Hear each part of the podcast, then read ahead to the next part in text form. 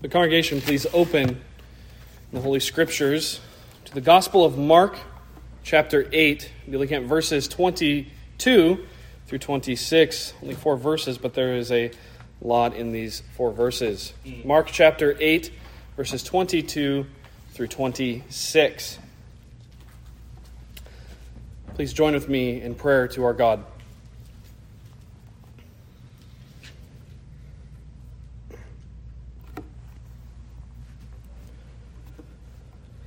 Lord God Almighty, we once again come to Thee. We thank Thee, Lord, for Thy word. We thank Thee for the preservation of our lives another day. That we might come to this place to hear Thy word read, sung, and preached, to partake in the sacrament of the Lord's Supper, to worship Thee to set our eyes upon thee afresh, to come, as the Puritans said, to the market day of the soul, Lord's Day, where we might get all of those resources, all of those necessities, all of those needs for which we are to live the Christian life the rest of the week, mm. to feed upon, to meditate. Lord, feed us a good meal this day. Give us good supply by which we might serve thee. Mm. Help this preacher to preach thy word. Help all of us to hear thy word, to obey it out of love to thee, to follow thee, to grow in our knowledge and our understanding of thee. Holy Spirit, we depend upon thee. We ask that Satan would be rebuked, mm. that the good seed of the word will land upon good soil, O God, and thou wouldst give it increase. That we would rest in thy righteousness and thy truth. We would rest in what thou hast done for us, Lord Jesus. Thou art our great God and our Savior. Thou art our joy, our hope, our life. Speak now to us through thy word. We depend upon thee. In Jesus' name we pray. Amen. Amen. Mark chapter 8, verses 22 through 26. You know the word of God in the Gospel of Mark. Verse 22. And he, being Jesus, cometh to Bethsaida, and they bring a blind man unto him, and besought him to touch him. And he took the blind man by the hand, and led him out of the town. And when he had spit on his eyes and put his hands upon him, he asked him if he saw aught. And he looked up and said, I see men as trees walking. After that, he put his hands again upon his eyes and made him look up. And he was restored and saw every man clearly. And he sent him away to his house, saying, Neither go into the town, nor tell it to any in the town. Thus far, the reading of God's word. May he bless it. Mm. Dear congregation, we come now in our exposition of Mark's Gospel to a most peculiar and interesting scene. The miracle of Christ in this passage stands out among all of his other miracles in a curious fashion. It was not completed, as was his usual habit, immediately by a single touch or by the bare speaking of a word, but rather it was progressive, it was in stages. However, let us not be led into vain speculation regarding this. Rather, as in all of the Word of God and all the works of Christ, let us be instructed. Let us be fed. Let us be experientially and practically helped, casting ourselves all the more upon Christ because of His Word, because of His work, because of His person. All the more upon Christ who works freely who works powerfully and wonderfully in all those who come unto him. Let's not be caught up in vain speculation. It is worth noting where this miracle took place. The place where this miracle occurred, namely in Bethsaida. This was a town of little faith. Bethsaida was a town of little faith, a place that Jesus spoke some of his harshest curses upon, like the one we read in Matthew 11 21. He says, Woe unto thee, Bethsaida! For if the mighty works, which were done in you, had been done in Tyre and Sidon, they would have repented long ago in sackcloth and ashes. But I say unto you, it shall be more tolerable for Tyre and Sidon at the day of judgment than for you. It was a town that was unwilling and unable to receive the person and the work of Jesus Christ. But it is from here, it is from this unfaithful, unreceptive place, Bethsaida, that a few friends bring a blind man unto Jesus and then besought him to touch him. From this, let us learn, dear congregation, to be diligent, to be diligent in bringing the spiritually blind to Jesus. Perhaps the man had himself no interest and did not go willingly, but yet his friends loved him enough to bring him to Christ for healing. If the spiritually blind around us, dear congregation, are unwilling to pray and are unwilling to come of themselves to Jesus, yet we might bring them to Christ in our prayers for them, beseeching that the Lord might touch them, that Jesus might heal them, He might save them, He might give them spiritual eyes with which to see His salvation and trust therein. It is true that God often makes prayers given on behalf of others effectual who will not pray for themselves. I was such a one who was delivered by that means, who was saved by that means. People praying for me. I didn't pray for myself. I was brought to saving faith because others were diligent in praying for me for years. In the peculiar passage before us, let us consider three points. Number one, Christ works how he desires. Christ works how he desires. Secondly, Christ works sometimes in stages. Christ works in stages. Third, Christ works by grace through faith. First, Christ works how and when he pleaseth. Always. God is not tied, dear congregation, to any one means of accomplishing his purposes. He's not tied to only doing it one way or another. The Lord Jehovah, as Daniel 4:35 says, doeth according to his will. Nothing stops him from doing that. God does not consult with man. He does not take man's thoughts or man's desires into consideration in his decrees and his execution of those decrees. Therefore, we cannot and we must not, dear congregation, assume that we can somehow systematize God's free and sovereign working. We cannot systematize his working. Theology is not a perfect science. It is the queen of the sciences, as it used to be acknowledged by everyone, but it is not a perfect and exact science. God is on a, a thing to be studied and systematized. He's a person to be loved, a person to be known, a person to be walked with and lived with. God is free and his sovereign working. And God works how He desires, how He wills. He executes His purposes in His way, according to His wisdom. And God be thanked for it. Mm. A few examples of this. God works, God is free in His working, as we see in the miracle before us. In no other miracle in all of the Gospels do we see a process of healing from Jesus. A process of healing. It is only Mark who records this progressive work of Christ, if you might so call it. The particular circumstances surrounding this case are instructive to us. Let us pay attention to them. We read that Jesus took the blind man by the hand and led him out of the town, out of Bethsaida. The town was unbelieving. The town rejected Christ and thus was unworthy of any further demonstrations of Christ's power and Christ's grace and Christ's mercy. So, by his taking of the blind man out of her walls, he rebuked Bethsaida. He rebuked her. Christ led this blind man, blind man by the hand. Imagine it.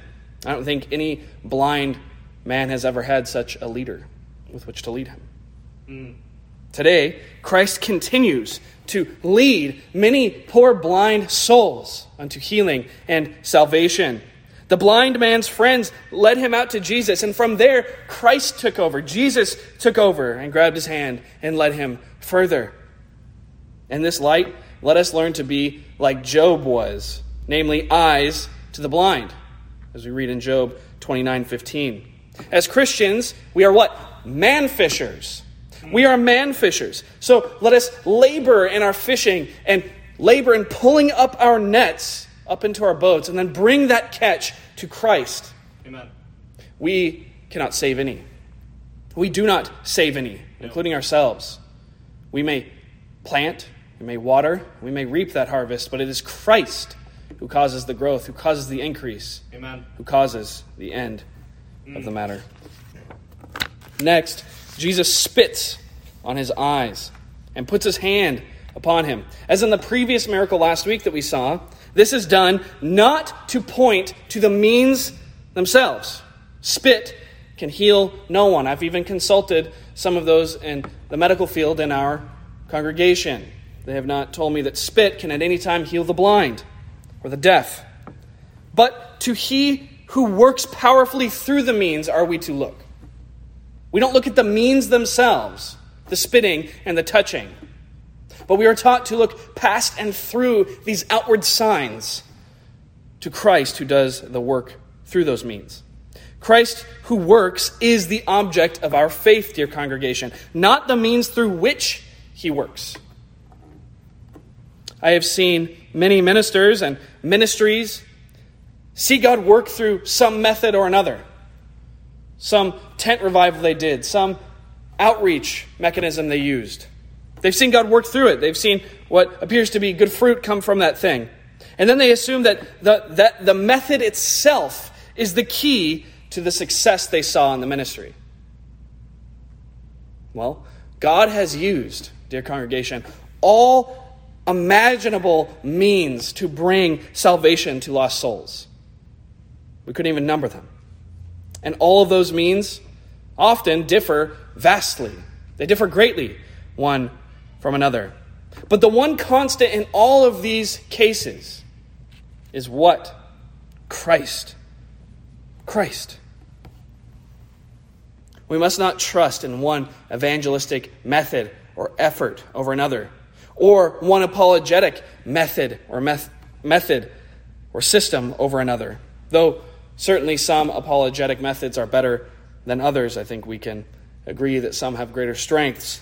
Rather, we must pray the Lord of the harvest as those who go out, that He would not only send further laborers into the fields, but would make those labors effectual. Apart from Christ working in, with, and through our preaching, dear congregation, it is of no value in itself. Christ follows up with the man, asking him if he saw aught, meaning anything at all. Do you see anything? The man's sight was not fully restored.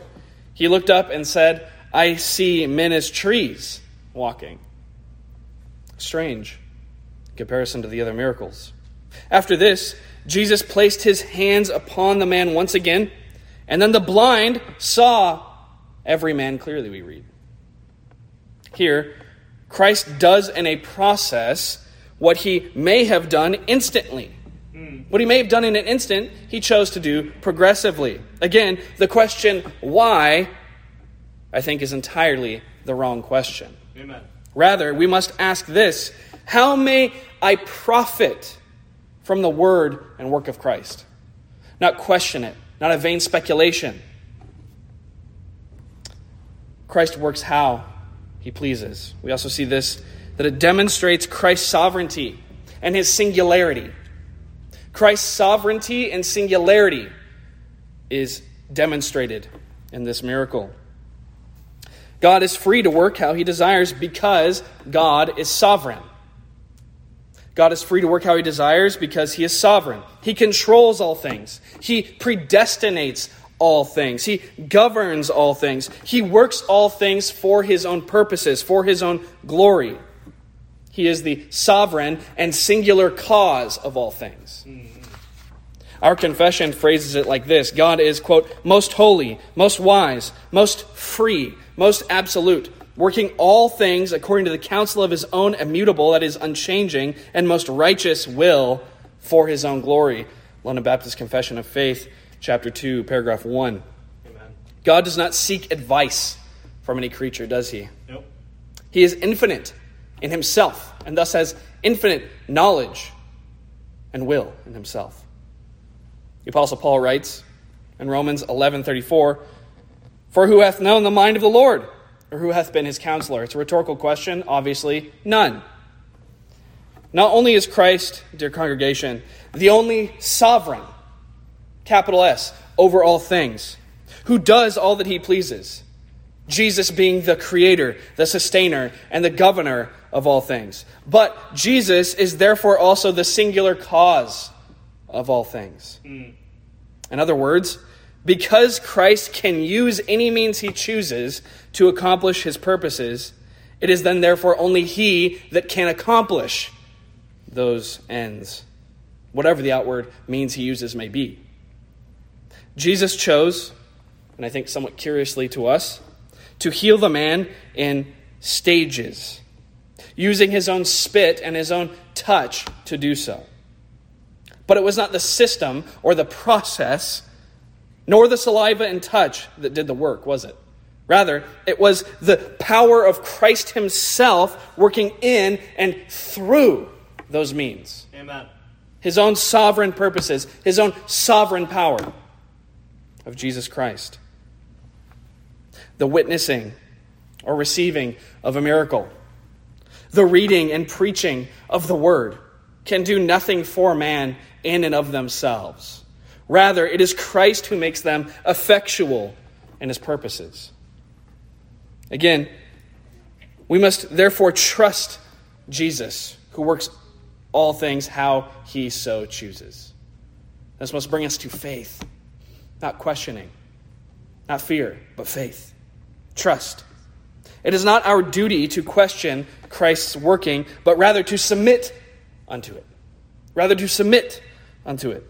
It is our gospel, in our gospel witnessing, when we're going out sharing the gospel with our neighbors, our friends, our family, on the street corners, in a church, whatever it may be.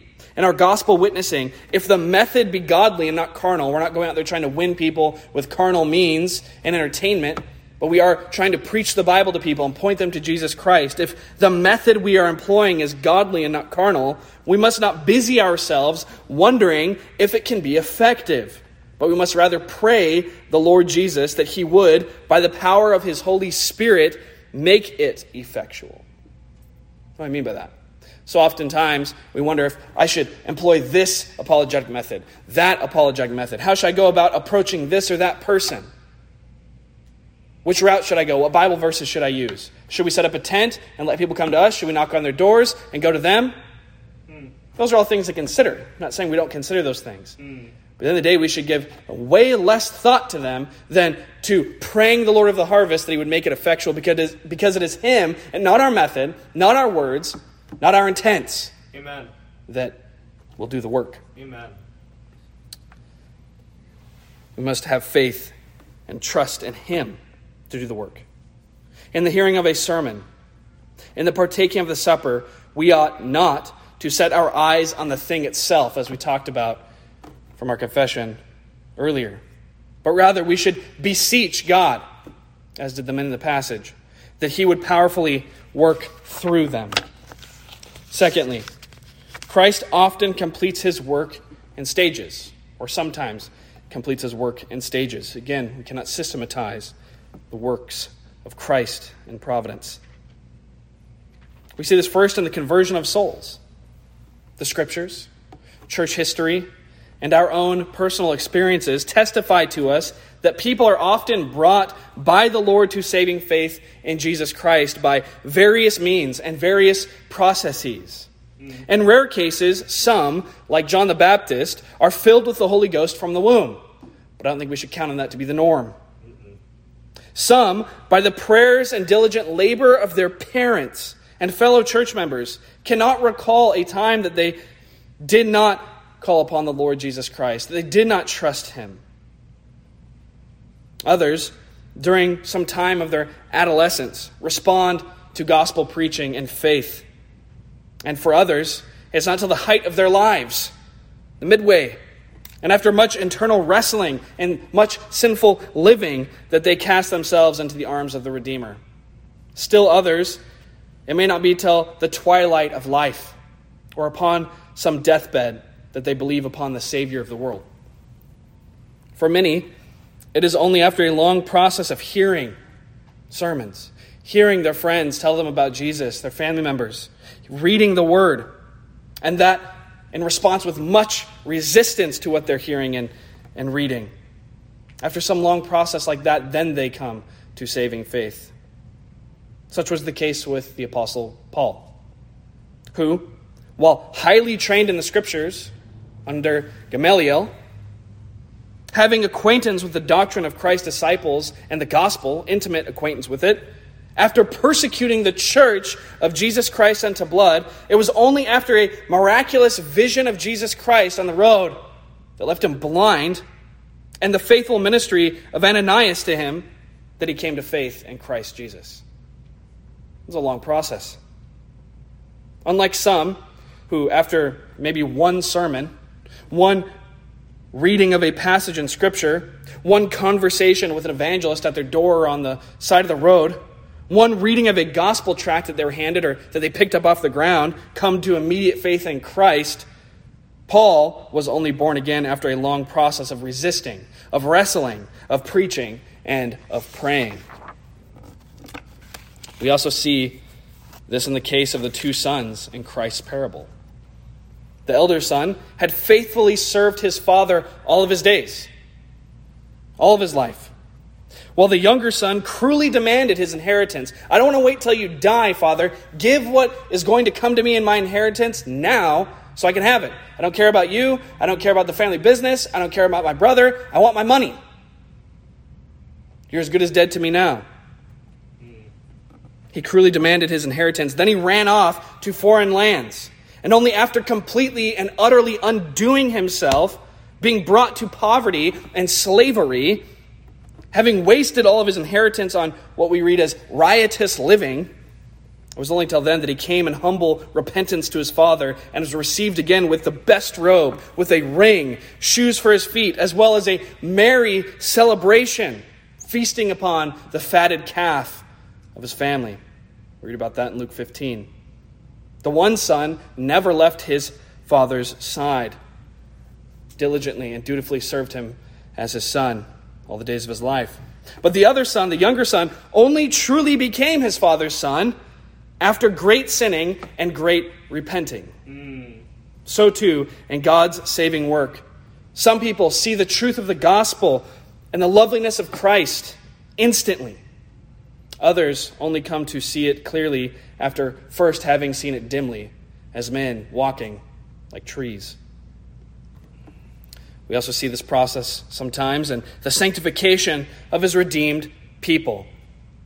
Although salvation, dear congregation, is instantaneous, the twinkling of an eye, instantaneous. A man being eternally justified the very moment he is born again by the Holy Spirit and given that faith to believe as a gift. Yet, the Christian's growth in godliness is progressive and partial throughout this life, isn't it?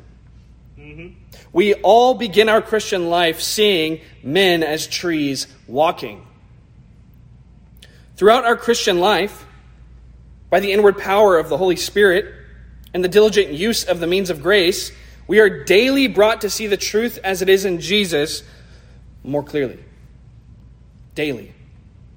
As the apostle Paul writes in 2 Corinthians 3:18, "But we all, with open face beholding as in a glass the glory of the Lord, are changed into the same image from glory to glory, even as by the Spirit of the Lord. From one stage of knowledge and dedication to the Lord to the next, from one glory to the next. In salvation, we have been predestinated what? To be conformed to the image of his Son. Romans 8 29. This is what? Progressive throughout our life.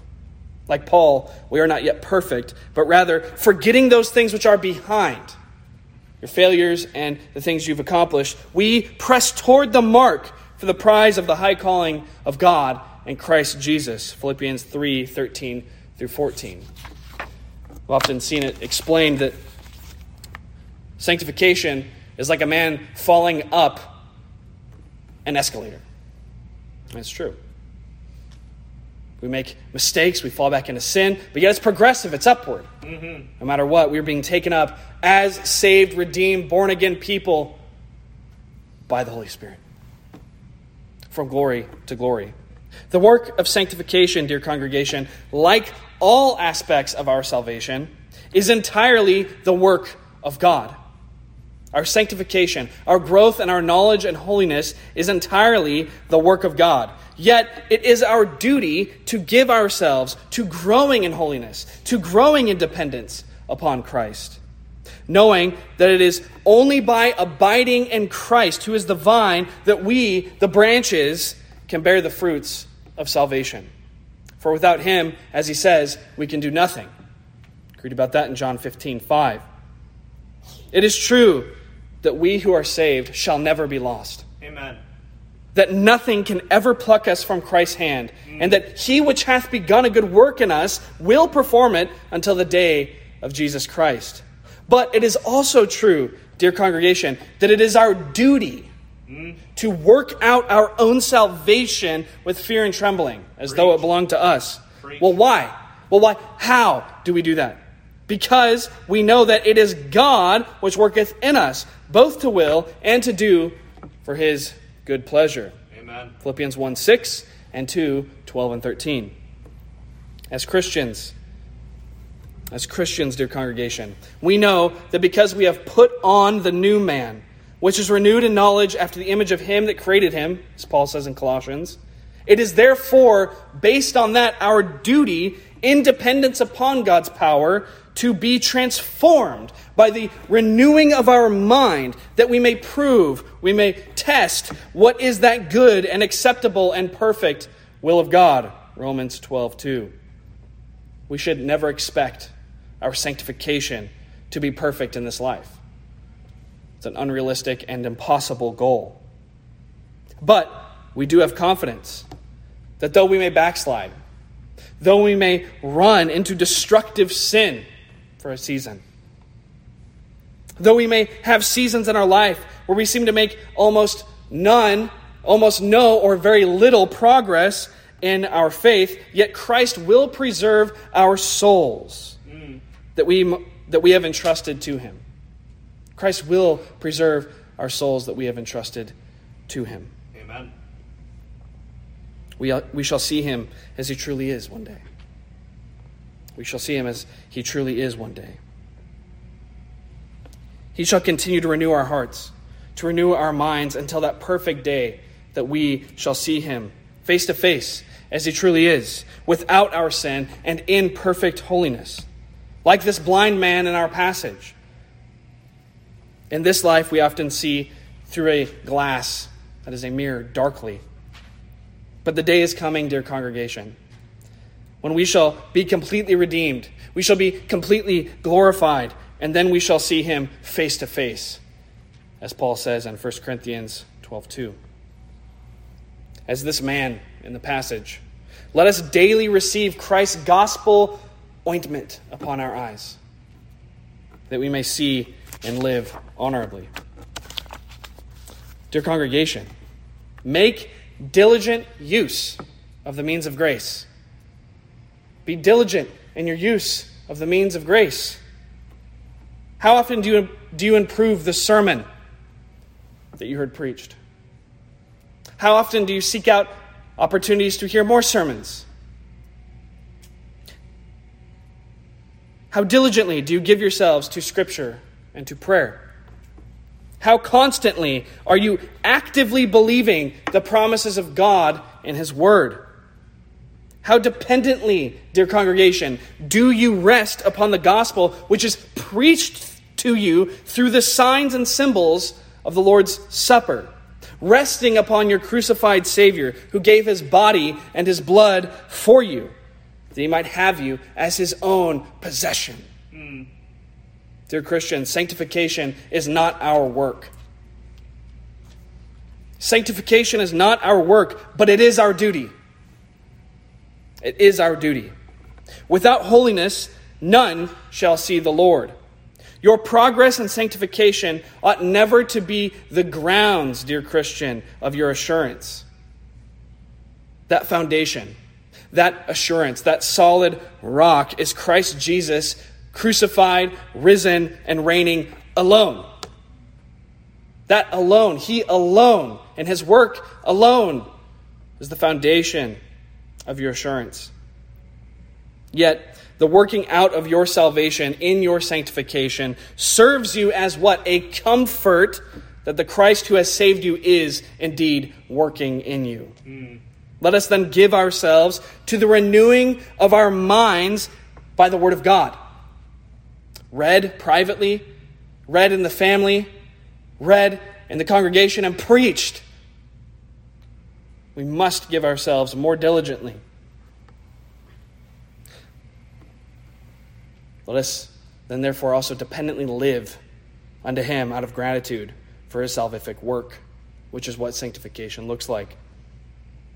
We also see progressive work of Christ in the building of His church here on earth. As in the salvation and the sanctification of sinful souls, so too in the building of His church here on earth, Christ often works by different means and in steps or in stages, in a process. For most of history, God's people were confined to a small nation in the Middle East called Israel. After Christ's resurrection and ascension, there were 120 members in his church.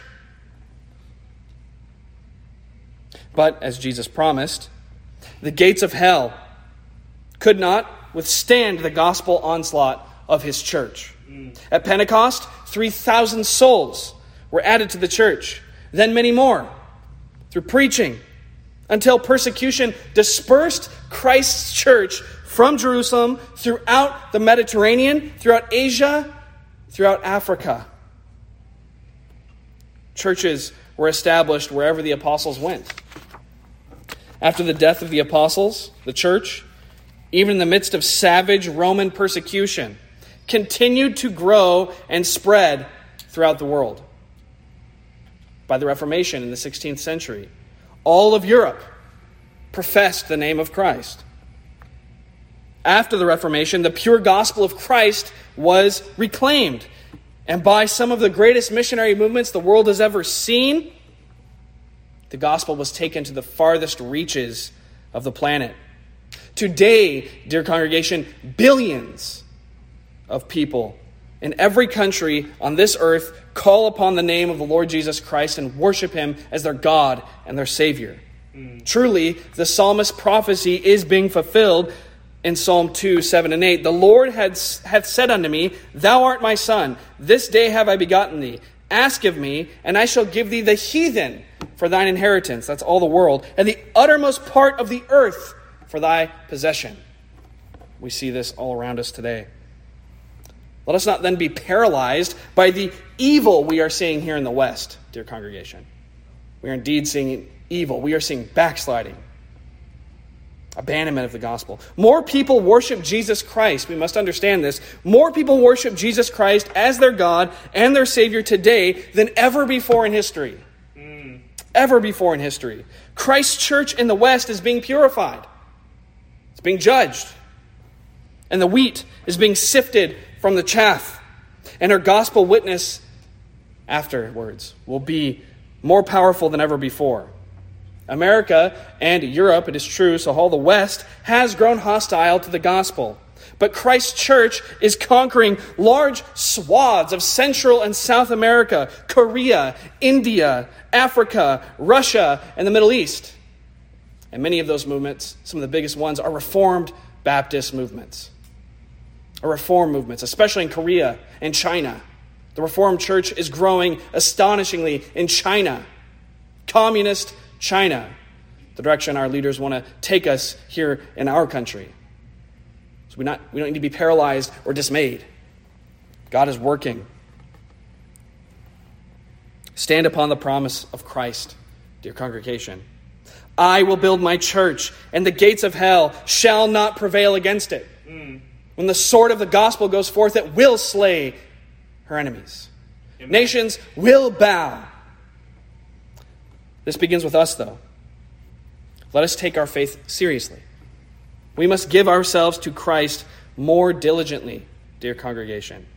If we are not passionate about Jesus Christ, if we don't take our Bible seriously and see it to be life itself, sweeter than honeycomb, the words of God, if we don't take preaching seriously and improve it and come to church to hear it and worship together and serve one another and go out and evangelize, if we don't do that, why would we expect anything to change? Mm.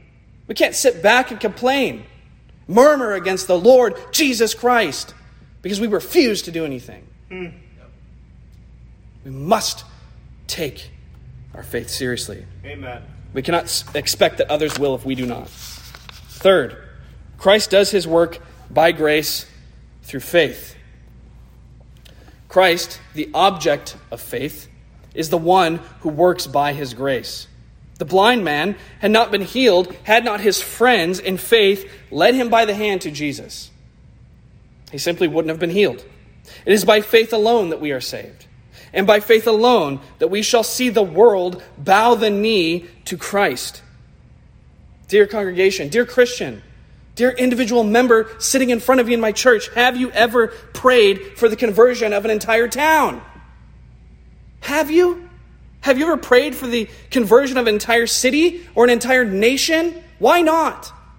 Mm. There is no verse that says it cannot happen. But we do see an entire city of hundreds of thousands of people repenting at the preaching of Jonah in Nineveh. That is what we see. Where is our faith? Yet, we must ensure, dear congregation, that Christ is the object of this faith, not our work, not our ministry, not our preaching. The man's friends did not bring him out because they had faith that spit and hands sometimes heal blindness. But rather, they had faith that Christ was able and willing to restore all those who came to him. He works how and when he pleaseth, but he works in the same measure that his people believe. His grace is irresistible in its working, but it is also always effectual, dear congregation. I mean, it causes those that he has elected to save to freely come to him in faith. As Jesus said in John 6 37, All that the Father giveth me shall come to me, and him that cometh to me I will in no wise cast out. Only those, therefore, whom the Father has given to the Son, that is, elected, shall come to Jesus. But those whom the Father has elected will in faith come to him we see that the scriptures uphold both the absolute sovereignty of God and the responsibility of man together without apology and without qualification. Vain speculation simply does not work here. Destroys the scriptures' meaning. The means through which God works are just as much decreed by him as the ends which the means bring to pass.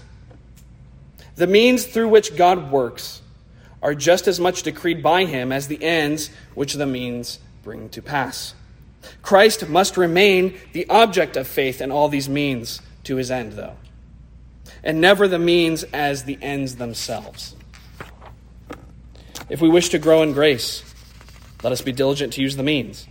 However, what is the right use of the means then? The only right use of the means is when they are used as windows, dear congregation, through which to look upon Christ. That is the right use of the means. The chewing of the bread and the drinking of the cup are of no value to the soul in themselves, but only when, by faith, they are received as visible signs of the spiritual realities of Christ's work on our behalf. Therefore, faith must be placed upon Christ. Mm. Obvious. Why am I saying that to Christians? Because Christians need to put their faith in Jesus Christ every day. Active, continual, present faith. When you open your Bible to read, dear congregation, you must combine the lighting of your physical eyes upon this page with desperate and dependent prayers to God, that He would apply the Scriptures to your heart and cause them to be effectual in your life. We must pray, Speak, Lord, for thy servant heareth. Minister to me, my Father, for thy child stands ready to receive. True faith, dear congregation, is present, is active, is continuous. It is not the completion of a few sacred Christian devotional goals in the morning. Rather, it is a continual casting of oneself up upon Christ, who is ready and willing to embrace us and to aid us in our Christian life. That's what active faith is. That's what true faith is. Paul lived unto God. The Apostle Paul lived unto God because he saw himself as dead to his old life, being raised to newness of life in Christ Jesus. He labored to obey and honor God out of gratitude for what God had done for him in Christ Jesus. We see his Heidelbergian connection here in Galatians 2:22. I am crucified with Christ, says the apostle Paul. Nevertheless I live, yet not I, but but Christ liveth in me. And the life which I now live in the flesh, I live by the faith of the Son of God, who loved me and gave himself for me. See the connection he makes with the entire Christian life there. He recognized what Christ had done, namely, made him, by regeneration, a man dead to self and alive to Christ. And from this, Paul recognized his duty to live unto God by faith in Jesus, all fueled and founded upon loving gratitude for Jesus, for his sweet and selfless love unto him. Notice, however, where faith is absent, so too is the work of Christ. Where faith is absent, so too is the work of Christ. Christ led the blind man. He led him out of the town, out of Bethsaida. Why? Because Bethsaida was faithless and had rejected him. After healing the blind man, Jesus sent him away to his house, saying, Neither go into the town, nor tell it to any in the town See that in verse 26. Now, Christ did not tell the man to tell no one about the miracle, but only those in the town of Bethsaida.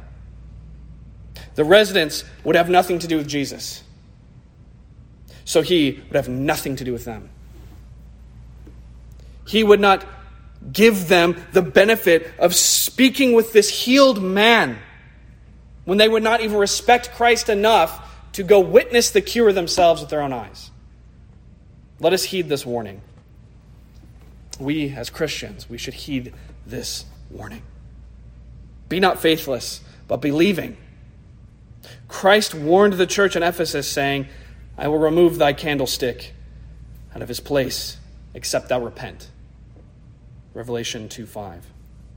In large part, Christ's candlestick, that is, his gospel witness, has been removed from the church in America, hasn't it? Church in the West. Let us be diligent that we do not join in with them. Mm. Do not trust yourself, trust Christ. You think you, you always stand strong on sound doctrine? So have many men better than you yeah. who have gone astray. Yeah. Let us be diligent we don't join with these people who have abandoned the gospel the Gospel Coalition. The Gospel Coalition. The False Gospel Coalition. More like it. Where there is no faith in Christ, there is no work of Christ to be seen. How easy, dear congregation, and hear me now, as you who live today in this country, in this state, how easy it is to grow complacent in our faith. Yet, what more dangerous time for us to do so than now? Another pastor was arrested in Canada. Pastors will be arrested here. Heed Paul in Romans 13, 12 through 14. The night is far spent, the day is at hand. Let us therefore cast off the works of darkness, and let us put on the armor of light. Put ye on the Lord Jesus Christ and make no provision for the flesh to fulfill the lusts thereof. Dear congregation, let us cast ourselves upon the grace and the mercy of Jesus Christ, trusting in his person and in his work, loving him with all of our heart, soul, mind, and strength, and diligently serve him who can restore our sight, not in part, but entire, and shall do so one day. Amen. Let us pray.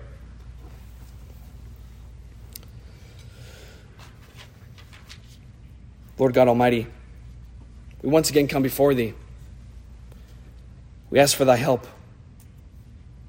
We might cast ourselves individually and as a congregation upon Thy Son, Jesus Christ.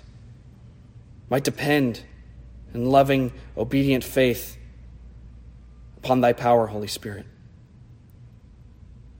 You'll walk in a way pleasing to Thee, O God.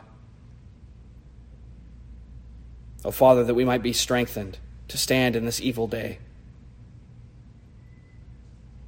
As ranks among us fall, may we stand secure. Be thou our shield. Be thou our foundation, our high tower. We trust ourselves to thee. In Jesus' name, amen. Amen.